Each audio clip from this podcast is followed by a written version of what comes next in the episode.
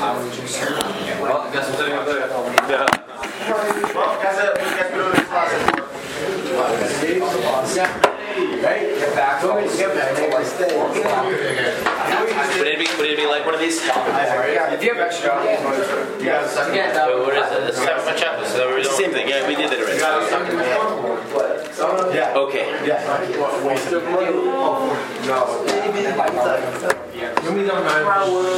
And we're starting. Yeah. The uh, Mazel Tov, we're all married The uh, just a couple notes. I, I there's, there's a wonderful book by by one of Rav Shach's grandson. He gives a lot of. Um, Deos about Rav Shach, uh, at the wedding. He he said he, he, Rav Shach's advice to young uh, yeshiva bachrim who are engaged is that um, you should not miss your learning to go to wed- weddings. Um, when you get to this phase in life, the potential might be out there to go to weddings every night or every other night, and so on. There is a mitzvah going to a wedding. Do you know what the primary mitzvah of the wedding is? Being a sameach chasen and a kala specifically, which is done primarily at which point in the wedding? At the end, at the end when the benching, simcha b'ma'ono, present for the benching. There are people who are makpid not to get hana. There's an Indian halacha. There are leniencies, but there's an Indian halacha not to get benefit, not to get pleasure from the. Um, and therefore not have those yummy looking hors d'oeuvres and such, unless you're going to be there for the Ikar mitzvahs as being a Sameach Akala, which means being present for the benching, which is at the very end, which you've noticed at a lot of weddings, suddenly nobody's around for that benching time. Anyway, all these are halachic issues, not, it's not our focus right now, but um, in terms of going, a lot of the time people go to the weddings, they know the, don't know, they know the mother of the bride, it's nice, you make her feel good, and so on, sister, the brother. But Rav Shach said, you, you have to really assess, you're learning Torah, there's almost nothing more holy and sacred. You have to you have to prioritize. He said he cites when Rav Aaron Kotler, the great uh, Rav Kotler from the founder of Lakewood Yeshiva and the architect of much of American Judaism as it exists today, when he got married, he got married in a different town from his yeshiva. Only one bacher went uh, from hundreds of students in the yeshiva. And Rav Aaron Kotler was chashuv then, and only one bacher went to his wedding. Um, when he got married himself, Rav Shach, he missed Seder, his morning Seder, precisely one time. Uh, that was the actual day of the wedding. Um, the next day, his chavrusa decided to take the morning off because, you know, what's the point? My chavrusa's not coming in. And he got a, a, loud knock on the door at five minutes after, you know, the, the, the, the Seder time. Rav Shach came wondering, where were you? You weren't in the beis medrash. Wow. Um, yeah. So okay, different attitudes. I'm not suggesting that everybody's going to do this. I'm giving you, um, let's say, an ideal to at least recognize that they're, that they're priorities. What if you learn at the wedding to try to attract right. Try not to bump into your kala as you're, you know, you're, you're walking with your gemara. And, oops, I'm sorry. right. Go ahead. I heard. I know this is true that the day after your wedding you don't have to have a chakras. Um, no, that's a, that's based on a Mishnah in Brachos about what a chasen is patur from. Uh, he's technically, and the Gemara in Sukkah talks about this. He's technically patur from mitzvahs because he's too he's tarud b'mitzvah, osik b'mitzvah. Uh, Gemara in Sukkah and Chafei, osik b'mitzvah, patur b'mitzvah. Somebody who's busy in one mitzvah is patur from other mitzvahs. But today, none of that's practical because sadly, Chazal understand that our kavana is weak to begin with anyway. The whole premise of that halacha is that your kavana is not going to be good because you're going to be distracted on your other mitzvahs that you have to do on the wedding night, so you won't have proper kavana and kriyashma uh, doing the same time. Since anyway today our kavana is relatively pathetic. To begin with, we're not patur just because we're, we're osik in another mitzvah. So that, that's a theoretical, uh, but not, not actual, yeah. What's your kavanah supposed What is your kavana? Go ahead, Nishaya. What's your kavanah supposed to be on the day of uh, your wedding? Well, it is like Yom Kippur. You fast. Um, you daven the mincha, the nusach. Your thinking is, I'm starting my life over. The um, Chazal teach that a chasen and a kala um, really get a fresh start. They're forgiven all of their sins, which is a really nice deal. Um, you're you're ascending to a higher level. It's simultaneously a challenging level. We talked about this briefly. You got new responsibilities, new burdens, and with responsibilities and, co- and burdens potentially comes greater menschlichkeit. So that you should you should be davening, that you should be rising to this occasion.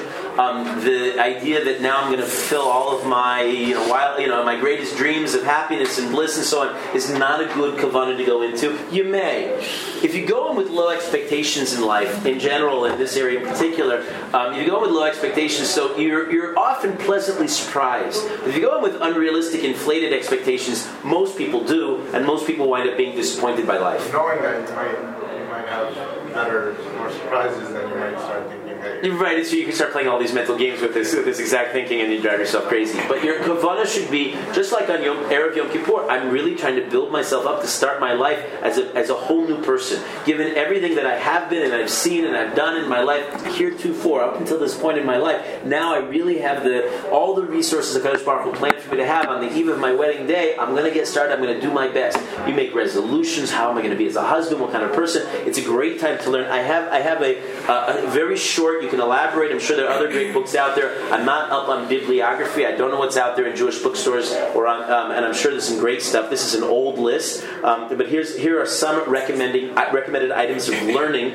Um, first of all, I mentioned already. Make sure your kala learns with a, a competent, qualified teacher of Taharas Mishpacha. She can give other tips, and she should be there to answer her questions. Many, young, most young people need these kinds of classes. Need to have somebody who's who's seasoned and Torah knowledgeable to be able to answer their questions. But you need to go to somebody who's going to teach you the basic rudiments of Taharas Mishpacha. I'm thinking of one woman who's married to a certain liberal rabbi. Um, I mean, he's frum or he identifies as frum. Oh, he, uh. No, the rabbi identifies as frum, but his wife learns with. She's a kala teacher, so she thinks. Um, what does she do? I mean, I know kalas who've gone through this process with her. She doesn't talk much about um, Hilchos Taharas Mishpacha, family purity laws. She, um, but she gives great cooking tips. She says always cook with lots of onions and garlic because then your your, your house will smell like you know you're a good cook all the time. As if we talked about that over lunch. You know, what kind of cook are you? As if that's the end all be all of marriage.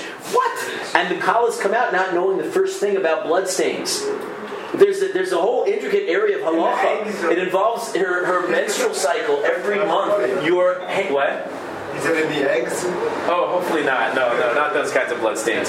But the but but you know, but I, I mentioned this before. The punishment for a couple who cohabit and when she is in Nida, whether he knows it or not, is kares. It's a really heavy duty thing, right? And you're entirely in her hands on this matter because she's doing the checking. You're not, Baruch Hashem. Uh, you should know these things. You should know, and she, she should go. She should go and learn with a, with a, with a competent yira, yira shemayim, somebody who has who has adequate fear of heaven.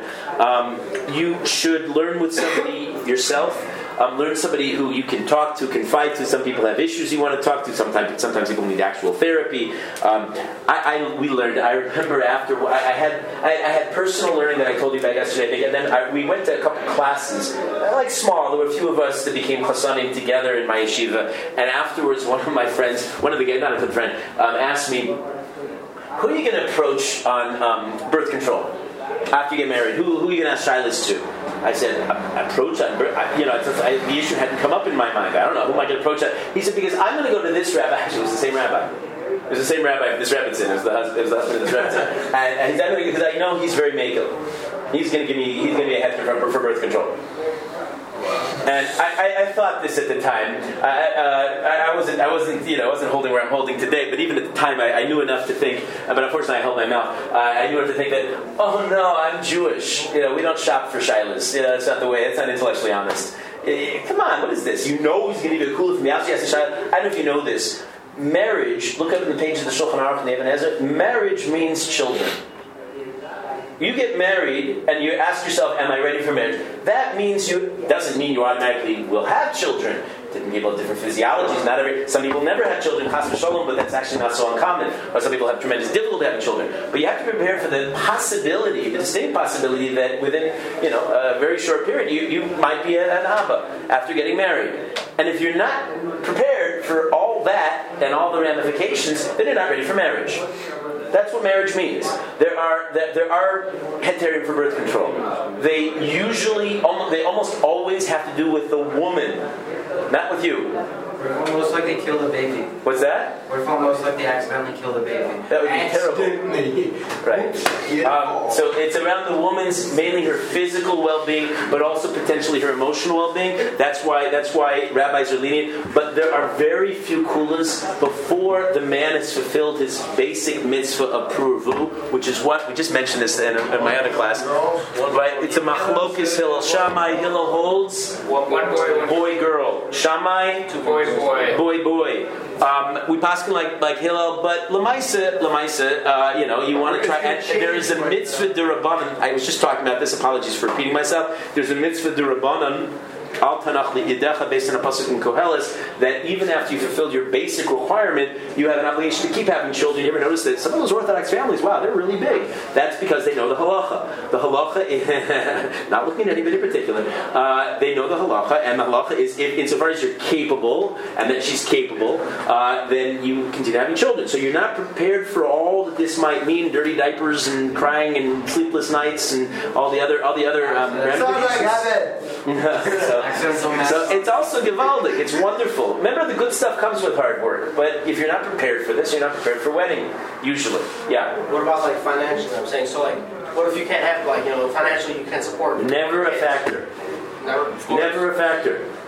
You can always go to make Kadosh Baruch Hu takes care of the finances. Americans are all about finances. I know it's very hard for us because we always expect that material. You don't have that material nest egg all set, and you know it's, it, you, it's not. But the halacha doesn't acknowledge that. Those are, that's not. Those are not grounds for birth controls. There's there are potential grounds for abortion. Abortion is another topic that we're not going to do right now. But potentially there are leniencies with, with abortions, but um, never financial. Um, so I wait, and you said which opinion you pass like a boy and a girl or two boys? We paskin boy girl. But isn't they going to change? When my I have a daughter and then we have twin sons and when uh, when I I told you when I I was right across the street at Hadassah Har Hatzofim when my boys were born and it was really quick unexpectedly so I thought I was kicked out of the room because they're very strict in that hospital across the street and they only have one person come down so when somebody came to be my wife's birth coach so they kicked me out of the room so I thought okay fine and then I saw that the sun was going to rise so I thought oh that Chama why not uh, this will, I'll be here for the long haul because I figured this is one of those births you know births takes a long time so I, I got my tefillin shel yad on my hand, and you know the halacha that once you have this on, no speaking. Can't even answer Amen Yehishmei Rabbah for Kaddish. So I just at that moment, our friend, the birth coach, peeks her nose out of the out of the door and says, "Mazel tov, you had two sons." And I said, "There's no speaking."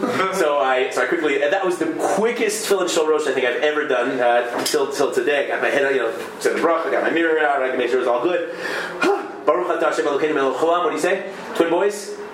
You know the bracha? Hatova Meitiv, and on twins you say one bracha. Even though on an individual boy you also say one bracha, but on twins it's the same bracha. On a girl it's Shehecheyanu. Um, and uh, yeah. Well, on twin girl. Anyway, and then I said, I went in, I went in, and I said, I said, "Ooh, yitzati yedei chovasi deos." I, I, I fulfilled my obligation according to everybody because I had, you know, a girl and two boys. So that's according to everybody. But then, of course, al tanach yedecha, you have to have other kids as far as you're able to. That's a mitzvah derabanan. Yeah, Uh, yeah, can we do birth control? Uh, that's another topic. No. I give you an, I give you an overview just now, birth control, but that's that's another topic. This, I mean, obviously, this this well, well, the whole notion of dating and love and marriage and all these things raises all these other fascinating subtopics. But let's well, not get too just health, health reasons. her health, not Yeah, yours. that's what I meant. Her health. That's what I meant. yeah. That's that's I said physical, That's her it. physical well-being, and, and potentially less of a priority, but potentially emotional well-being. The woman's emotional well-being. Yeah. Isn't it true that when Mashiach comes, we're going to hold like Beis Shammai, so we would would have to have two boys to fulfill the mitzvah? Big machlokus. Big machlokus about what life is going to be like in the days of Mashiach. Your question presumes Rambam Ramban wouldn't be relevant. Your question, your question would not be relevant on the Ramban. Let's not slide there either. Another great topic, but I'm not going to get into the days of Mashiach just now. Uh, In entering the day, at, which, at, at which point are you uh, allowed to talk? Uh, uh, answer me, Yishmael, when, uh, when you're going to tefillin? Um, once you said your bracha, the tefillin shall shall look for will say? Oh, so then you're saying, you're, oh, what I just said pertains to Ashkenazim, of course. Just, I mean, just when you put on the tefillin shalosh. You should get your tefillin shel yad on, right? You, No, it's it's split the shorosh. No, Yeah, for, for Sephardim, I'm, No bracha. I don't say bracha Mashalosh either. Oh, so then It's a pot thing, When yeah. I put when I first put you put them both on. Correct. You put the Shul and Shul Rosh on. You get the basic thing on, and then you say you say. No, the hand is a minhag. The hand is a minhag. Weiter, weiter. Other recommended readings. Um, you need to know basic laws of um, Taharas Mishpacha for the man. Um, there's a book called Badei Shulchan. It's kind of like the Mishnah Berurah. There are other books out there, all kinds of guides. Rav Eider has a book. I'm sure there are other books too that I'm unaware of. Um, there are. Uh, you should know that they're what they the harchakos when she's menstruating, um, which you know, if she's pregnant a lot, so you don't have to worry about this. But uh, if she's not pregnant, that means she's not in nida. Uh, but when she's in nida, you have to not only not be with her, but you have to stay removed as a reminder. So that's why people have separate beds. That's why um, that's why you can't have kalus rosh, no joking around during those during that time. And it's minimally going to be she has her um, she has her, she menstruates for five days. Uh, minimally, even though she might menstruate less, but that's the halachic minimal, about five days. And then she counts seven clean days when everything goes according to uh, hopeful plan. Sometimes it takes longer. Sometimes she sees spots, in which case it could go on considerably longer. During whatever that 12 day or longer period is, um, then the um, they uh, they don't have kalus rosh, no, not too much uh, joking around. They don't touch or pass things, including the baby. Have you ever been to? Um, you, have, you know um, the the minhag at, at, at bris is to have kvatering, kvater, kvater. They yell, right? You've been to Ashkenazi, also Yiddish term, Ashkenazi bris, kvater, because the wife can't pass the baby to the husband after she's given birth. She's definitely in nida. It takes a while before she stops seeing blood, and, and therefore they need they need intermediaries to pass the baby. Um, you should have a symbolic something on the table when you're eating together. You all kinds of interesting halachas. It's all maybe if you don't know anything that I'm talking about right now, uh, it may sound overwhelming. Everything, like in all other areas of halacha, all are man- all these things are manageable and actually very beautiful because after uh, after this uh, time period of this separation when she goes to the mikveh and she comes back and you have a mitzvah of being with her that night insofar it's a top priority if you're on a business trip you actually people try to plan their trips around her mikveh night so that he's back on time that's that's what a halachic mindset does sometimes you're forced you have no choice but that's a high priority in married life um, to try to try to do so and um, when you're reunited people correctly describe it as like a second honeymoon it's uh, it's an enrichment it's an enrichment to the marriage um, so you should know this and many, many other the details. The um, you should make sure you have. You cannot live if you when you're married. You cannot live by yourselves. You need to live in somewhere in reasonable proximity to a competent posek who can paskin um, uh, spots. He has to look at them. um, the, there are different ways of going about doing this, but a standard approach is like this. Yes, she will almost certainly have shilas on whether this is a tame spot or not a tame spot. It happens. She's human. Sometimes she's pure, and let's say it comes up in the third day of her, of her seven clean days. So sometimes she'll see a spot and um, you know she won't know what to do. And the nafkamina is maybe she has to start counting the seven clean days again from after that spot. She has to do a hefsek tahara and, and start all over again, or maybe not. That's a big nafkamina that affects when mikvah night is. It affects your schedule, your life, her life. And if she doesn't do it, and sometimes the woman, let's say when uh, women have hormonal issues when they menstruate, it's not just a joke. It's actually it's quite real. And um, they they um, Rav Wolbe brings this that um, women. It's known that women menstruating actually emit a toxin, and when they approach flowers, flowers wilt. Wow. Yeah, no, that's it's true. Okay, okay. Rav Wolbe brings that in, in his scriptures for Chasanim, and and, um, and and what is definitely true is that they experience uh, an emotional roller coaster. Not everybody, but often that's the way it is. Sometimes what the woman, what the wife wants more than anything is a bear hug from her husband. Exactly what she can't receive while they're they're, they're physically separated. There's no uh, one important thing that you should know. All the laws of yichud that we talked about briefly the other day don't pertain don't pertain between a husband and wife when she's in nida. Meaning, there's no issur of yichud. You can be alone together, but you stay separated from one another uh, um, during the, during that time. What's that? It'd be crazy otherwise. I'm saying like. It'd be very, it'd be hi- highly, highly. Is there ever a scenario where there's an Issur Yichud between husband and wife? An every scenario, well, let's say in the very beginning, the Gemara, the first parak of Ksubos talks about such a scenario. It can happen. It could happen, and it happens not infrequently. How uh, When, when it's when it's the reason is after after the wedding has been after the wedding has taken place and the marriage has been consummated. Um, then the, what, the, the, the expression of Chazal is pas b'salo. They've been together, and therefore he can he can control his yetzer hara, and yichud is not a concern. Prior to that, there's a certain anticipation and excitement on the wedding night, and therefore the man might not be able to control himself. The situation was sitting there, I don't think it's sitting there. There's no ksuba.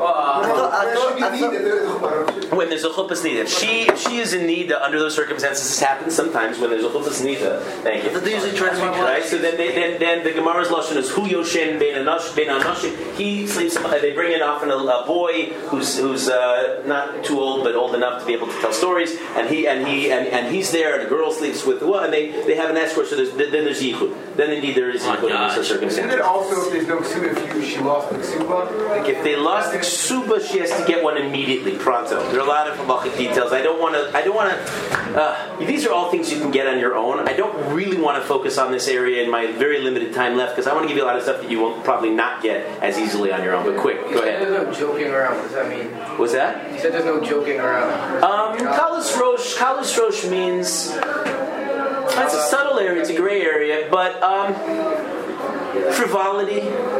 Uh, people who break into you can tell a joke and there's a nice laugh, but then you can tell a joke and the guys they're in hysterics and they can't control themselves. More the second than the first. You Did you hear what I- yeah, I'm try- I'm- I'm trying to give- else, everyone has to be very serious. No, no. I just I didn't make that distinction. Did you hear my distinction just now? You tell a joke and you basically break the ice and lighten the mood. That's probably okay, and that's maybe actually advisable at times because you don't want things to be too heavy. You want there to be shalom in the house, and sometimes a joke is exactly what's called for. But you know the joke where you tell it and then they start they break into uncontrollable giggles, and then there's like a, then there's then they just getting really silly and out of hand. It's exactly that second mindset that one thing leads to the other and they lose control, and that's why that's why they say no, that's inappropriate. That much you shouldn't do. Um, you know, a warm, loving, affectionate, by verbally affectionate atmosphere. That's for sure always always always a good thing, but not not when you lose control. Um, there is a Gemara that I don't think is relevant to be learned before this, but when you're about to get married, I, uh, married, I encourage you to look at the Gemara Nidarim Chaf Amud Aleph and Beis. You'll know what I'm talking about when you look it up. Then it gives you certain um, important ideas about what your mindset should be as you approach intimacy. Classes you could attend given by top. It's a really good idea to hang out with Talmidei Chachamim. Did anybody know this? There is a halacha in Hilchos Deos. It's in the sixth chapter. You'd find it. It's uh, uh, halacha. Uh, I think it's um, Vav and yeah, halacha- uh, sixth chapter halacha Aleph and Beis, in which um, Rambam points out to us what Chazal teaches that you must be around tzaddikim, Talmidei Chachamim, given the fact that we're all influenced by our society, people around us. And here is a great illustration. This topic is so important. How do you? You can't be married in a bubble. You can't be removed. You have to be near somebody who can in your, your your wife's blood spots, uh, and you got to be near people that can help you and guide you when you when you have problems. Um, right, and and and um, uh, towards that, end, especially if you live in a place like Yerushalayim or Kodesh, there are actually classes given by top level uh, who teach about these matters. That uh, young husbands attend these classes and their lives are enriched forever as a result of that. Um, kavanos and basic parameters and what you can and can't do. And it's a, it's it's a chassan class, but it's something that I I'm I'm giving over a lot. But there's certain things that even we here, it's not quite appropriate yet for me to get into, and you can understand why, uh, hopefully. Um, but you, yeah, there's a time in life when you might want to know this these things. There are books out there too. People usually learn this before the wedding or after. Um, often before, but often there are things that come up in the course of married life that are, it's really helpful to be able to ask Shaila, you know, because before the wedding it's all theoretical. When you're married, you actually come with lots of questions, and it's not quite what I read in the book. And how does this work, Rabbi? I'll give you one Shaila. I, will share one Shaila with you from somebody somebody recently from Or uh, who I'm close to before and after he got married, and, and something that he had. But first, a question from Moshe. Go quick. Uh, are you allowed to ask in uh, blood spots for your wife? Let's say you, you took. Potentially, yes. If you really knew the sugya, yeah. If you have- If you really knew the sugya and you, you felt that you you, know, you did it with your Shemaim, and sometimes they're really objectively clear, then yes, it's a, it's a, it's a technical shaila. You could you could pass in kashrus too. If you know if you know your stuff. But this is something that you have like. Yeah, fair enough. The story was he came to me recently, like it was like a week or two into the marriage, and he had this fo- he had the following problem. I think I, this came up in one of the classes early in the year. Apologies for those people who I repeat myself to, but I don't really mind repeating myself. Especially these kinds of stories are really good to hear more than once. He said um, his problem is like this: he's married, and he really loves his wife, and um, in matters of privacy, things are really, really wonderful. He's out of And he feels really guilty. Wait, what? And oh, get that. I know, I'm being deliberately coy about the way I'm presenting it. Meaning, what's happening? All he's a frum guy. All of his life, he was trained to think that this whole area is the dark side. All everything associated with the Yetzer Hara is bad and ugly and negative. Finally, he's married, and finally, this is the opportunity. You this is all not only muttar, it's a mitzvah. It's l'chachila, this is what you're supposed to do. And it turns out she's terrific, and he loves her, and she's a wonderful person, and they have a great time together. And he feels really guilty, and he doesn't know what to do with those feelings. Because he's enjoying it. He's like, oh, can, can you, can you appreciate the mindset? Yeah. He's, he's a good boy. He knows what's right, what's wrong, and he's trained himself to associate this whole area of life with evil, bad, don't go there. And the now he's going there, what was his- and he's enjoying it. What was his previous assumption? You have to like kabbalistic kavanah. No, You're it just doing it, it, he have no idea about was- what's going he, on. he understands it's something irrational, but that's what he's feeling. So this is my this was my. You want to leave now? Okay, your prerogative. Um, the uh, so I said I said like this. I quoted the Maharal. I said I said it's true that we have that association. Oh, this did come up recently. I, I, quoted this idea that um, the only thing that's negative and nasty about this area of life is when we use it for bad things, for sin, for Yetzer Hara. But when you're channeling it towards good, it was a Kadosh Baruch Hu planted those good feelings in you. He wants you to love your wife. He wants you to enjoy yourself with her. He wants you to fulfill the mitzvah pruvu. There's a second mitzvah in marriage. There's pruvu, multiplying. What's, what's the second mitzvah? You should know this too. You're supposed to give her. Like, It's called ona, Yeah. and there's a mitzvah for the man to satisfy his wife. Chocolate. It's not. No. Well, Rabbi, it's it could be. No, it's not really. Joking aside, Ona is fa- satisfying her. Make an important note here. It's not mutual. She has no mitzvah that satisfying us, which is interesting. I think Chazal assumed that that's an I don't think automatic. That's a given, right? We're, we're, as we say, easy customers. We're set. We're set. The way Kadosh Baruch Hu makes us physiologically, they're not. Okay, make a make a note of this. Women are not Oh, every set they're not set. as a general rule, some less than others. But as a general rule, women have a harder area in physicality for the following reasons, reasonably so. They don't feel completely trusted, and they don't feel trust, and they don't feel completely loved. They're insecure, and in that tension, it's hard for them to relax and give themselves over to their husbands, and therefore, um, it's hard for them to enjoy this area physically.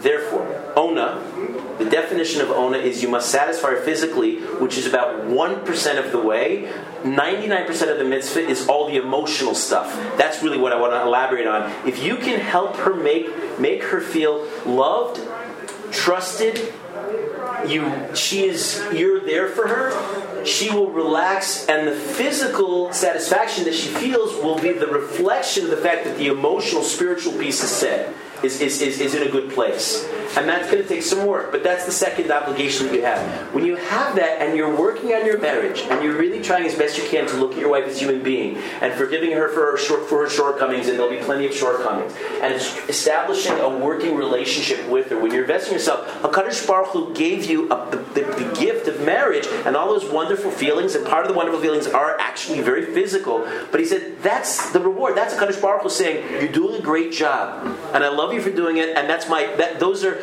never is there a physical reward in this world that's there for its own purposes it's there to encourage you to keep doing more of the same that's that's that's why Kadosh Baruch put in the world, and therefore you don't have to you don't have to feel guilty. You should see it as a sign of encouragement. Keep up the good work. That's the reason why you put in the world. Doesn't it make sense that way? Why would a Kadosh Baruch Hu give you all those great feelings? It's not there for you to indulge your taivas. That's true. That's purposeless. That's what it's in a global amusement park. It's just here for my to have, get my kicks. Can't be. So let's say you didn't He's there it. because he knows otherwise the marital dyad is a fraught one. It's a very tricky one because you're bringing two opposites together and you're telling them make a life, have a family, have kids, endure hardship together, and try to do that with shalom bayis. So he tries to give us some, some perks. He gives us help, and some of the some of the help is the physiological sensations, the physical reality, as we're saying, yeah, you're doing well. It's good. Keep keep up. Keep keep going. Doesn't it make sense? Yeah, it does. Hashem's word, you have to look deeply. Like Chazal understood, everything, every single detail of our lives is here for a purpose. Everything makes sense. It all comes together. It's amazing to me. This to me is so sensible, so reasonable. And you know, what do the masses out there do with this? They completely have it twisted. No, they have it corrupted. It's all for my gratification. Never. So. Um, learn, ask questions, make sure you have people you can consult, you can confide in. Um, I, I mentioned about the ceremony. I'm, I'm passing over this. These are technical things. You can find them out. Avoid conspicuous consumption. Avoid making promises you can't keep. Um, the in one instance, Rav Willig told this story of a Kala's family that had a hard time. They made promises for a certain standard of wedding. They had a hard time making it, meet, meeting the financial obligations. They borrowed money from the Chassan's family to be able to afford the wedding hall, and they couldn't pay it back. And the end result was they there was such tension and, and, and conflict that broke out that the Chassan and the Kala wound up getting a divorce. That's that kind of says it all, doesn't it? Right? In other words, well, these are people who have it completely backwards. Don't get to the point where you're borrowing money to, to, to, to sabotage the marriage. That is not not the point. Um, Oh, I forgot. I have a. Uh, it's nothing. I have a little marriage guide. We, I mean, we come from non-frum backgrounds. We wrote up a whole marriage guide that we gave out to people at the weddings. They understood what was going on. Our fam- we got married. We schlepped everybody that could come over to Eretz Israel and got married right across the street. Most gorgeous place doesn't exist anymore. Looking at the Harabais and the sunset uh, a summer evening, and um, and they anticipated coming. They didn't know what Orthodox was. They didn't know what, a, what they do at the wedding. They, they, they assumed because their most of our family, their experience of religious life was some you know glum sermon that a rabbi drones on for hours and hours, and that must be what they do at an Orthodox wedding. They were absolutely knocked out. They couldn't believe what they saw. The simcha, the un, undiluted uh, you know joy, people dancing, ketzim meratim lifnei akala, the beauty of the of the wedding. It's fantastic. It's great. Anyway, we wrote a whole whole thing about it. It's great. Um, we just recently, uh, we, we don't have movies, we don't do this, but we decided, uh, we asked Shaila, we, we have a video of it, so we showed, we showed the video to our kids. They loved it. It was a nice wedding. Um, Leanna. The, um, yeah. So, um, Yeah, what'd you show them? What'd you show the video on? I have a computer. and I'm in there with the, in, a filter that even blocks me from getting to my own website. Good filter. Um, yeah, you know, you know I have a web, my website, right? ManasheBlackways.com if you want my shiurim, it's up there. Okay, um, what's the mitzvah of the mitzvahs in the Torah that underscores marriage? We've said it already. We talked about it a little bit. What is the mitzvah that underscores everything that marriage is about? Shalom Bayis is huge. It's bigger. Prove what we talked about. Ona is a big mitzvah. You got to satisfy the woman. Or what else? But there's something bigger. Yeah, you're obligated to support your wife. You have to support your wife. That's 100% true. We'll talk about the technical obligations you have towards her. Tuba is important. You can't, she can't be married without the tuba. What? What? what? Using marriage to become closer to God. Right, you use marriage to come closer to Hashem. And how do you do that? The mitzvah is called, Rabbi Akiva calls it the Klal Gadol B'Torah. History people, we just learned this. Ve'ahavta b're'echa kamocha. Your primary object of love has to be your spouse. You to your wife and she to her husband. That's the mitzvah. That's the mitzvah of Ve'ahavta b're'echa kamocha more than anybody else. And I, I maybe this all sounds really obvious, but I, I really hit this one hard because um, most people think of loving your neighbors yourself as being nice to the guy in the street who you've never met before. Because that feels more like the mitzvah, doesn't it? Or like when you go to a hospital and you visit sick people, doesn't that feel much more like the big mitzvah? Whereas being, it's easier because it's a stranger. There's no connection. It's 100% shy. Very good insight, right? It's harder to love the people that are closest to you. That's why we tend to neglect them most. And of all those relationships, the relationships that's most neglected, most overlooked is the spousal relationship. It's one of the reasons why it's, it's trouble that we take it for granted. We assume, oh, well, it's my wife. It's uh, there automatically. No, no, no. This is the one that it's going to be the hardest relationship. It requires constant nurturing. You got to do something proactively as best you can. Ve'ahavta l're'acha kamocha to the point that Rabbeinu Bachya, one of the great Rishonim on the on the Chumash, says that he brings down ve'ahavta l're'acha kamocha. It's assur to divorce your wife. Mishum ve'ahavta l're'acha kamocha. No, wait, that can't be right. But he says it's ad kach. He's trying to make a point that divorce is the last possible recourse. There's nothing that should you to divorce. If you're really working on yourself, if you're really trying to love her as much as you love yourself, you will never come to divorce. And many acknowledges, obviously, there's a whole sector called Gitin out there that acknowledges there's a category called divorce. It sometimes happens tragically. Um, this is the ultimate test case of how you are in the world. What, what does this mean? Um, how are you? Are you really somebody who's a good guy? Are you really somebody who people love? Do you know that they're great philanthropists who are lousy to their wives? It's a really common. Uh, it's a common psychological disorder because um, you know it's back to Shaya's insight. You know, it's so easy to be nice to the world, really hard to be nice to the people who are closest to us. But if Chaim Vital, the, the great students of the Arizal and a great Kabbalist in his own right, teaches midosav shel Adam a man's midos nimdados ach v'rak lefi yachso el ishto, exclusively based on the way he relates to his wife. Heavy idea. Um, he says, Baalei chesed, who neglect or abuse their wives, get this much credit for their chesed. It's all hypocrisy. I'm thinking of the great, there was a really famous story of this beloved philanthropist from a certain big American city in, in, which everybody loved him. He was on all the plaques and the honors and everything like that, and then he was arrested for almost killing his wife. Nice. I would think you're only as strong as your weakest link. You're, Oh, that's interesting insight, yeah. it's- Right, right. Because hard. Rav Chaim Vital says it was all a show. It's all hypocrisy. You don't really love people. If you can't deal with the one relationship that's the primary relationship, it's the hardest relationship, then you, you obviously it was all a show. Um, I recommend one of the books that I recommend if you get your hands on it, and if you don't know how, let me be in touch with me and I'll get you a copy. Um, it's this little kuntrus that I've referred to, Rav Wolbe. It's fantastic. Uh, it's got a lot of intimate stuff in there, but it's also just good, sound, sober information. He it, he opens up with it. I think it's I don't know if it's a real conversation or imagines conversations that a rabbi has with students, and I'm gonna I, I'm gonna I have to summarize it. It's fantastic. It's a fantastic little piece. The rabbi asks the chassan, the the young the young uh, groom before he gets married, what is the common basis a man and woman should seek in building their home together? It's a different question. The question I asked you a couple minutes ago. I'm changing the subject.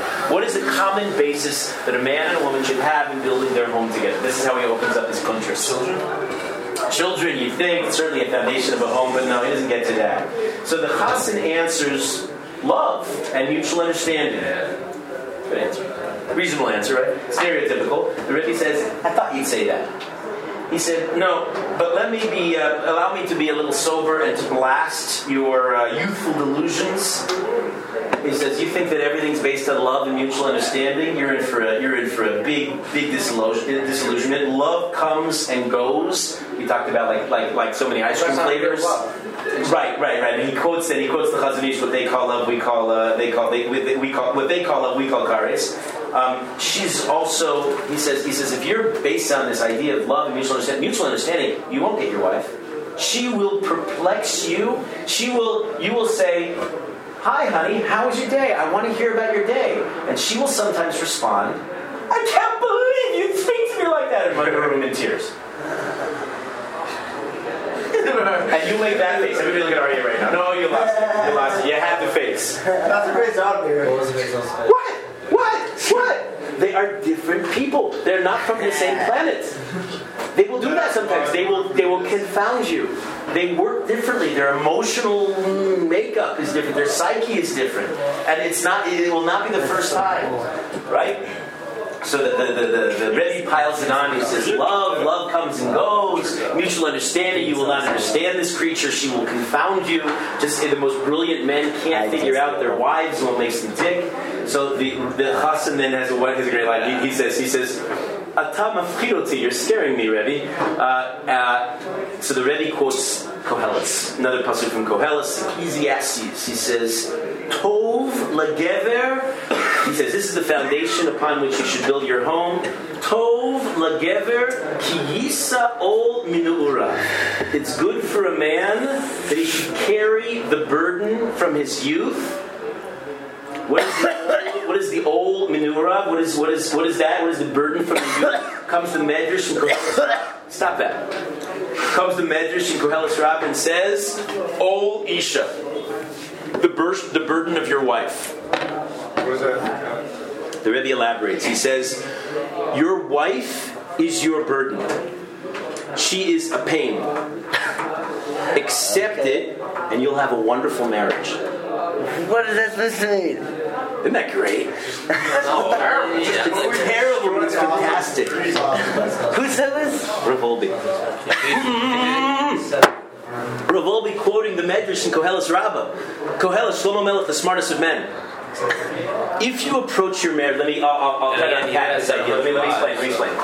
If you approach your marriage at like all the fairy tales, like all the Western love songs, you're going to now live happily ever after. You're effectively being a Western narcissist. Who is, who is narciss, narcissist? Who's the guy who fell in love with his reflection in the water and fell in and drowned? We are all narcissistic beyond ways we even realize. We're so self-absorbed. We're all in it for our own kicks. And, and, and even good, nice Torah, B'nai Torah, you know, good guys, mensch, menschy people and everything, yeah, we're really selfish.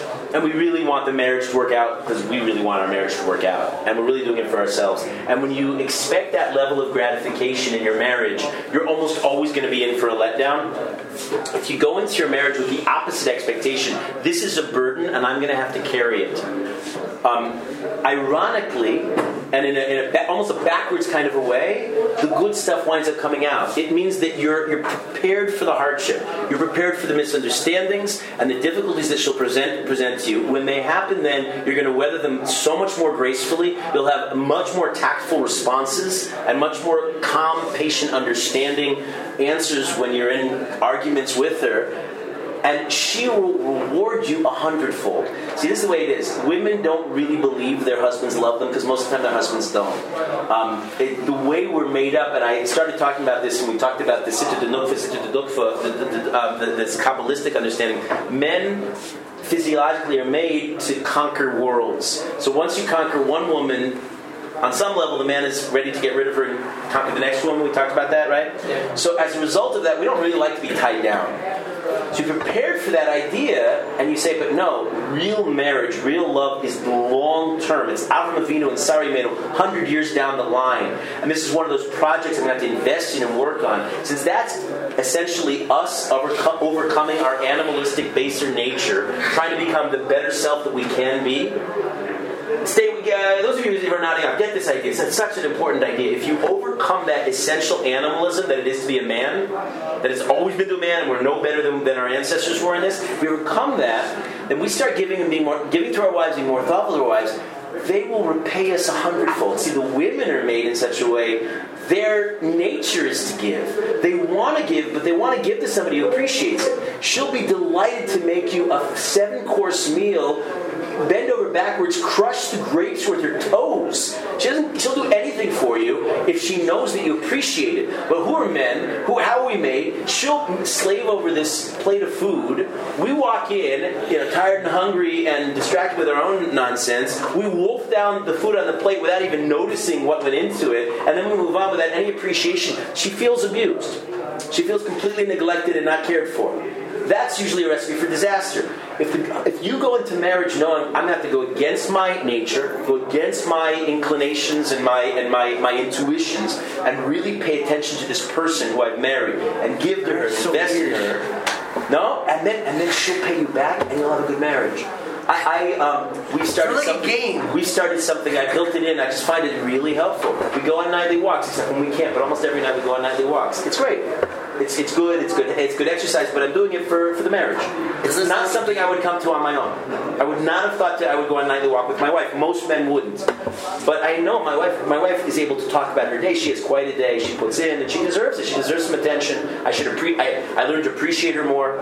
Right? That that involves something to go against yourself, your, your innate selfishness. That's I think what Rav Wolbe's trying to give over. That's the old minura. The, the yoke of his birth of his youth. The yoke of the youth is that you know the young young person's selfish. He's a jerk, right? But you, you work on that, you invest, and you develop. You, you treat her like a human being, and, and, and your marriage works. Uh, when you said something like they, can take something, uh, the wife can take something. Uh, Speak louder so everybody can hear you. The wife can take something small, just a little bit of attention and, and love. You can take the opinion a hundredfold. Like I heard this concept once that it's sort, it's um, physiologically how the woman could take something small like the seed and make and grow it into a human being. We talked about this in the in this in that shir that I gave. I was exactly that point that we talked about. I think you might have been there too, by the by the Sutta de Nukva, Sutta de Nukva, that, the woman's nature. And who was there for that? The woman is there. Her physiological nature is to take a small spark and to nurture into seed. That is this. It's a kabbalistic idea. It's 100. percent It's the way Hakadosh Baruch Hu made us. You got it. Stuff.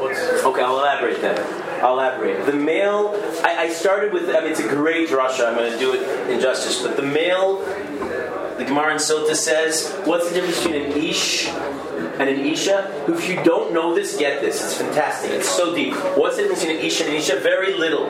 The only difference is ish in the man and the hay in the woman. Because the ish is embodied by the yud and the isha is embodied by the hay. How so? The man is the yud. Yud is ten. It's perfection. It's a minyan. It's the Ten Commandments. It's the ten plagues. It's the number of wholeness. It's the divine. It's the divine spark. It's manifest in the smallest possible little dot of a yud. It's the smallest letter, and it reflects our ability to have to give seed. It's like the it's like the seed that the man has uniquely. What is a hay? A hay is a combination of two letters.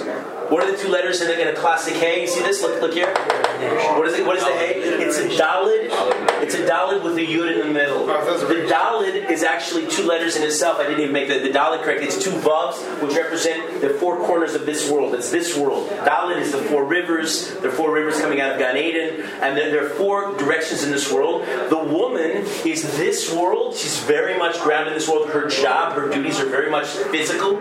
She nurtures. She has babies. She nurtures the babies. Very physically or She is the house. She's called the bais in Chazal, and she takes the male yud, the seed, in her womb, and she nurtures it for a new life. And this goes so much deeper than just this nice drasha, because what you see in everything that we do, women are bereft without the yud. They're not even themselves. Right? They're adrift. They're just physical beings. That's why we have this, this stereotype of the old maid in the world who's dried up and shriveled. Her womb, she, she's counting her bio, biological clock because it's, it's, it's, it's, it's expiring. And, the, and the, this sad image, even in the secular culture, of the woman who never, who never is able to get married and have children. Conversely, a woman who reaches her existential state, she's a mother. When you see a woman pregnant, you see a woman with her baby, there's something of complete bliss about her. She, she radiates, she glows when she's, when she's nursing her baby she has somebody, she's by definition somebody who nurtures, who gives. She has a baby to nurture. That was all dependent on the yud of the man. The man, conversely, is, is, is completely adrift without the woman. He's a wild seed, literally planting a seed in every which way that he can. That's why men are so profligate. They like to, they like to conquer lots of different women because they have this built-in need to conquer planets, to conquer the world, and to spread their seed around. They don't realize that they're only, but the seed is lost. Spilt, what happens to spilt seed? It beats you up in Jemima. It becomes worse even in this world. It becomes a deep demonic force. Remember the whole, the minhag, I went this whole thing about the Minhag Yerushalayim at the funerals? Right, right? They, they hold back because the seed is out there. It's, it's a, it, careful that. Uh, scary stuff. Anyway, it, it becomes a, it becomes a force of divinity that's unleashed and powerful and destructive. But when it's nurtured in a woman, it becomes the full hay. And, and of course, together, when you take the yud of the male and the hay of the female, what do you have? Ka, Hashem's name. You have, you have a Kadosh Baruch Hu's holiness in the marriage, which of course is, it can only be there when you have Torah to nurture the marriage. These are not natural ideas. You're not going to come to this naturally by yourself. You have Torah, you're living with Taharas Mishpacha, you're living with all these ideas. So you have, you have Torah in the marriage. You take the Yud and the Hay out of the, out of the male-female names, what are you left with? H, fire, and all-consuming. It's a cauldron. It burns itself up. Okay, and that, that's that, these are the ideas, and many, many others. This is just a quick, quick uh, rebriefing of, of, of some of these ideas. Um, the Chassan asks, "How much? What does that mean? Who has to invest in the marriage, the man or the woman?" Right, you'd think, but no. Rav Wolbe says, he says, it's 100% your job. Don't expect her to do anything. And the answer is, and, and it's the same point. He says, if you invest as if you don't expect a thing from her, you it's your job to make this marriage work, it'll always work. It'll never fail. Because she is, as we said, she's disposed, she's created to be the nurturer. You do your job, she'll pay you back a, a millionfold. And you'll, you'll have a working marriage. Most men don't bother. Most women then are deeply, deeply angry and frustrated. Often women fly off the handle at their husbands and they'll say, and the husbands will say something that will set them off, and it's irrational when they go off. Can you picture the scene? It's such a common scene where the woman you know, blows up at the husband and he did nothing wrong ostensibly. So what's really going on? She can't pinpoint it, but really sh- he's disappointed her so profoundly, and she doesn't know how to react. She doesn't have the vocabulary. She, she hasn't learned a lot of time Rav Wolbe's kuntras, uh, so she doesn't know what's really going on with it. And what she's really expressing to him, and he's got to read between the lines, is that you've let me down as a human being. You haven't really made me feel loved and nurtured as a person, and I need your love and nurture. Go look at Eve's at Chava's curse. Chava's curse is she's going to be subordinate to her husband and need the encouragement of her husband. And it's more than just Chava's curse. You know, think about classic traditional roles. Men are out there in the world. We're learning Torah. We have careers potentially. We're out going about doing things based on probability. We're going to get a lot of ego boosters in the course of our days. We have more chance for you know positive feedback from people. We're out there. We see. We go. A woman, let's say, especially during the difficult childbearing and rearing years, you know, it's not like the baby looks back up at her mother and says, "Thank you so much for changing your diaper. It was really uncomfortable before." Right? She gets very little positive feedback. If her husband's not there to appreciate all of her efforts, who is going to? So she technically really does depend on him. If he takes upon this job as a burden, as his job, um, again, she'll pay him back multiply. So then the chassan asks, does that mean that the husband becomes essentially his wife's doormat? Are you the woman's doormat? She then walks all over because you're all you're the one who's giving. You're 100 percent responsible. So so you know, he's she you know she's the domineering uh, wife. Is that that's the scenario? Well, she's gonna give back automatically. That's what he That's says. their nature. That's not yeah, that's nature. yeah, yeah, right. He says, he says the man, the Rav Wolbe says the man is the posek in the family. Man should make requests when he has requests. Um, she usually wants to know the kind of food that you prefer. She wants to please you. She wants you to be happy. No vegetable. Right, um, right, and and um, right. When she is angry, she's wounded, and she's gonna she's gonna get him for this. Um, yeah. So when, when you're actually doing the act, so that maybe this could be part- Intimacy? Yes. Yeah. So when you're part of the reason could be the same idea. I think so. It's all She's gonna want to please you. Right. You have you men on the other hand or men. You know what it is in giving? Do you know how profoundly unsatisfying taking is? Men who are selfish take, or people, women too for that matter, people who take, at the end of the taking, you feel nauseous. Whatever you're doing, like- in the matters of intimacy, but not just. If you just are there as, as, as consumers in the world, you feel, you know, a night of profligate behavior. People wake up and they look in the mirror and they want to throw up. They, they, they feel disgusted at themselves because they know we're created Tzelem Elohim. We're capable of so much more. Really, our, our, our innate our innate state is to give, and when we give, we feel so much more happy. And in matters, I don't really want to get into too many detail, details of intimacy. You'll learn this when it becomes more relevant closer to the date. But uh, but I will make the following observation: um, intimacy is not satisfying when you're only taking.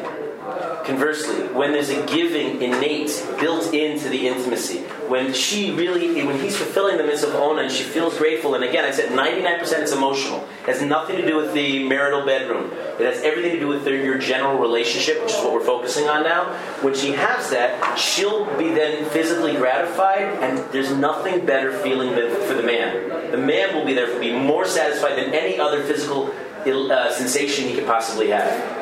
That makes sense. That last point. Yeah. It- no. Okay. Um, what are the obligations technically? Here's here's here's how it goes. Um, every relationship. I mean, in Judaism, it's not about happiness. We don't care about happiness. Happiness is an obligation. It's not something you. The, the Western world posits happiness is something you wait passively for. You know, like a movie critic or a restaurant critic. How was dinner tonight? Well, we gave it a three point five. I don't care. That's not that's not the way of the world. The way the way that we understand things. I have obligations. I, I owe my parents. I owe my kids. I owe my wife. Everybody I owe things. So that's that's the way Chazal put it to it as well. Um, the man, this is brought down the Shulchan Aruch, owes the following: he has to give food to his wife. Uh, he has to provide her with clothing, with the mitzvah of ona that we've talked about. Look at the Tosfos that many of us saw on Gimel Amud Aleph at the bottom. Remember the things he has to give her, and that's why. Remember this? Remember this? The Mishnah. Right? The things. How come? How come not with a woman? Right? It's, it's she'er, it's ksus, it's she'er, ksus, and ona, right? So he owes these things to his wife, but more than just those things. What are those three words? She'er, ksus, and ona. Uh, go look at the Tosfos. He brings it down. Uh, Gimel, Gimel, the last Tosfos in the bottom of Gimel Amud Aleph, the Makos. Hmm? What do they mean? Food, clothing. Basic sustenance, her cover, what she needs to cover herself with, and and ona, which we defined earlier today. Um, he owns her. He has to pay her, her, her main ksuba. If she's sick, he has to pay her medical bills. He's obligated by law. Um, if she's captive, she, he has to redeem her. If she dies, he has to bury her. Technically, those are her, his halakhic obligations to her. What does she owe him? You're gonna like this. Uh, Gemara in Ksubos. No, no, quite a lot. Everybody has obligations. That's the way we focus on it in life. Nobody has nobody has rights. Everybody has obligations. You said Food, clothes, ona. Ikar ksubasa, refuasa, lifdosa, kfurasa. I'll repeat that if you want. I'll send it to you if you want. I can send it. You send me an email. I'll turn this around to you if you want. It's better for you to take notes. Don't let that let you because taking notes is the best. You should always take notes. You're so much smarter for doing that. You take in so many more ideas. You don't fall asleep in the middle of the year. Um, she owes us the following. Maisi Adeh, she works its hours. You remember I told you about my love song, no? I, I- you know, because we got married, but all this stuff was a little heavy from our Western background, and I, I had a romantic side to me, so I, I sang a, a love song to my wife. It went a little, some of you don't know it, it went a little something like this Baby, you're mine, I own ya. Everything you find, I keep. Um, so that's what it is. She owes Maisi Adeha, her job, she pays it. She gives him the, the proceeds. Um, if she finds money on the floor, that's mine, sweetheart. Thanks very much. Um, Perusea, if she has if she has fruit from her land, right? The, the- but what is that called? Nichse, nichse, maluk. Good. It's this to Mars or something else, right? Uh, good, good. You know the sugya. Okay. Um, she Yerushasa, if she inherits money, that's mine, sweetheart. Thanks very much. Um, Seriously? uh huh, uh huh. All negotiable. get married, huh? All negotiable. The Gemara describes something that's very common nowadays, where a woman is financially, vi- she has a financially viable existence. They can, they can, Aye. She can keep her money, and he can keep his, his separate bank accounts, and he doesn't have to pay her food either. It was all these things are negotiable. The bottom line is shalom bayis. There should be no resentment from either party to the other. But this, but in a, in a general working situation, these are the basic obligations. Um, she the Mishnah in Ksubos goes on, she must grind, assuming that most flour, most of the time they, they brought the wheat in raw from the field. She had to grind the flour, she had to bake, she had to launder, um, she cooks, she has to nurse. That's her obligation to her husband is to nurse the babies. Um, she has to make the bed. Um, she has to sew if the sewing is relevant, and if she's wealthy and she can afford she can afford servants who do all of the above, um, she has to do all of those anyway because um, boredom brings about sin. Yeah, brings about sin. So she has to do all these things for her husband. But the, could the husband do any of them if he wanted to? Yes. All is negotiable for the case of Shalom Bais is the, is, the, is the determinant. Shalom Bais, by the way, is an overused term. It's not, if you're nice to your parents, that's great, and that's, I'll kibbud av va'em, but it's not Shalom Bais. If you, you know, try to avoid arguments with your siblings, that's nice too, but that's not Shalom Bais. Shalom Bais is the halachic technical term for what goes on between husband and wife for the record. And it's huge, and as we've talked about before, it's entirely fraud. We just learned yesterday of another couple getting divorced. Um, it's increasingly common in the in the um, in the Orthodox world, in the Frum world, because the more it happens, the more it happens, it becomes less stigmatized. The more it happens, the more it happens. No, think about it. It's possible. Yeah, Right? yeah, what you're saying. It just sounds funny. It is, but that's that's that's, that's, that's, the smart. It's a snowball effect, exactly. Right, I can't. Isn't it possible technically to uh, reverse it? Stigmatize it. What do you think I'm standing here for? Society. I could be home now, eating with my wife right now, but they, but Rabbi Suben Shushan was in the states. I thought, okay, I'll give her my, my marriage chibur. Maybe I can make a difference. Uh, Um, okay, at tomorrow I'm starting. I'm starting with something really profound, but I, I need a little bit of time to develop it. It's really good. So um, we'll pick up. Oh, oh, but you know what I'll do? Let's do. Let's do. No, we're continuing on, on the same themes. Uh, let me give you a real life shaila, uh, rebalance and shilas. Somebody writes, and we'll, we'll close with, tonight with this. My wife and my mother do not get along at all. He writes. True story. I took out all the names, but these are real shilas that were asked. My wife is a very strong person and very opinionated, and says that she. It's so interesting to hear the theory, but it's a totally different world when you get to real people. So she says that she tries to get along with my mother, but she's given up. Today, my mother called her, and my wife hung up the phone. It's very uncomfortable to know my wife and my mom just don't like each other. My wife doesn't want to talk to her. On the other hand, my mother apologizes to my wife every time that they have an argument and she tries to get along. My wife doesn't want to come with me to go visit my parents. My mother called her before Yom Kippur and my wife didn't take the call. Wow. Moscow. Um, the pasuk in, in Bereshis, what does it say? Al Kain Yazov Ish Es Aviv Es Imo. Man leaves his parents and clings to his wife. Yeah. The pasuk says your primary. I'm, this is before I even reading where balances answer. But your primary obligation, you have to kibbud av va'em, and there's a way of trying to navigate this this minefield. But you have to honor your mother. But your primary loyalty is to your wife. You have to defend your wife if your parents criticize her. Also for wife to husband, it's like, All the more, even more so for wife to husband. This scenario has to be has to be husband wife. But you're right. All the more so wife to husband. Rabbi, can you please close the? Yeah, sure. Um, Rav Allenson responds, I think that the best thing to do would be to have your wife speak to either a Rav or, or a Rebbitzin about the matter. She has to, because, you know, he's too involved, obviously. And, and Shalom Bayis now is maybe an issue. She, your wife has to understand that while your mother doesn't have to be your best friend, she does have to have a minimum. You know that there's a Rabbanon mitzvah of honoring your, your in laws? Wait, really? Like And, and Rav Allen says you have, she has to have some minimal relationship with, with your mother. Um, and then Rebalanson emphasizes as far as your obligations go, your main obligation is to your wife, and you have to be careful that she understands how much you love and respect her. Um, close, and now in later correspondence, the man writes back, and he writes, I guess he's screaming because he writes in capital letters. That means screaming, right? Oh, he took the time to click the caps lock. Yeah, he's definitely. Yeah, the caps. Okay, so he says, It's very hard for me to love someone after I just heard her heard that she told my mother over the phone that she hates her. How do I ignore that? It's a heavy, heavy question. sounds upset. She sounds crazy. Murder is an option.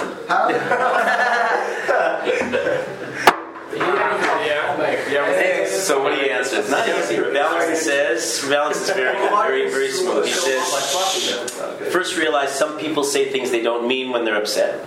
Okay, don't take it at face value. Um, sometimes they say things when they've been hurt by somebody else that they uh, don't necessarily mean. Maybe your Um, mother didn't like her when she was a kid. yeah. Um, I don't. I probably don't blame the mother. But you have to appreciate the way your wife perceives it, get down to her feeling on the subject, um, and realize she's probably been hurt by your mother. Um, you should think of all the good things that your wife does for you and realize how much you owe your wife. Um, that's what I'm going to talk about tomorrow. It's profound and critical to a good marriage. Um, if you're talking about that way, you can keep loving her and telling her that. It would be bad if she were to think she were to think that you're taking your mother's side. Which, honestly, in the short way he phrases the question, it's really obvious that the man's on his mother's side, not the wife's side. And one wonders if part of her hatred for mother-in-law is really concealing what she feels for her husband, taking his mother's side. Don't you, I don't know if you feel that. That's the way I perceive it. Um, yeah, and then he concludes. He says, "Try to convince your wife to speak to somebody else about this as best you can. Realize it's tricky. Bye. Thank you, Irving.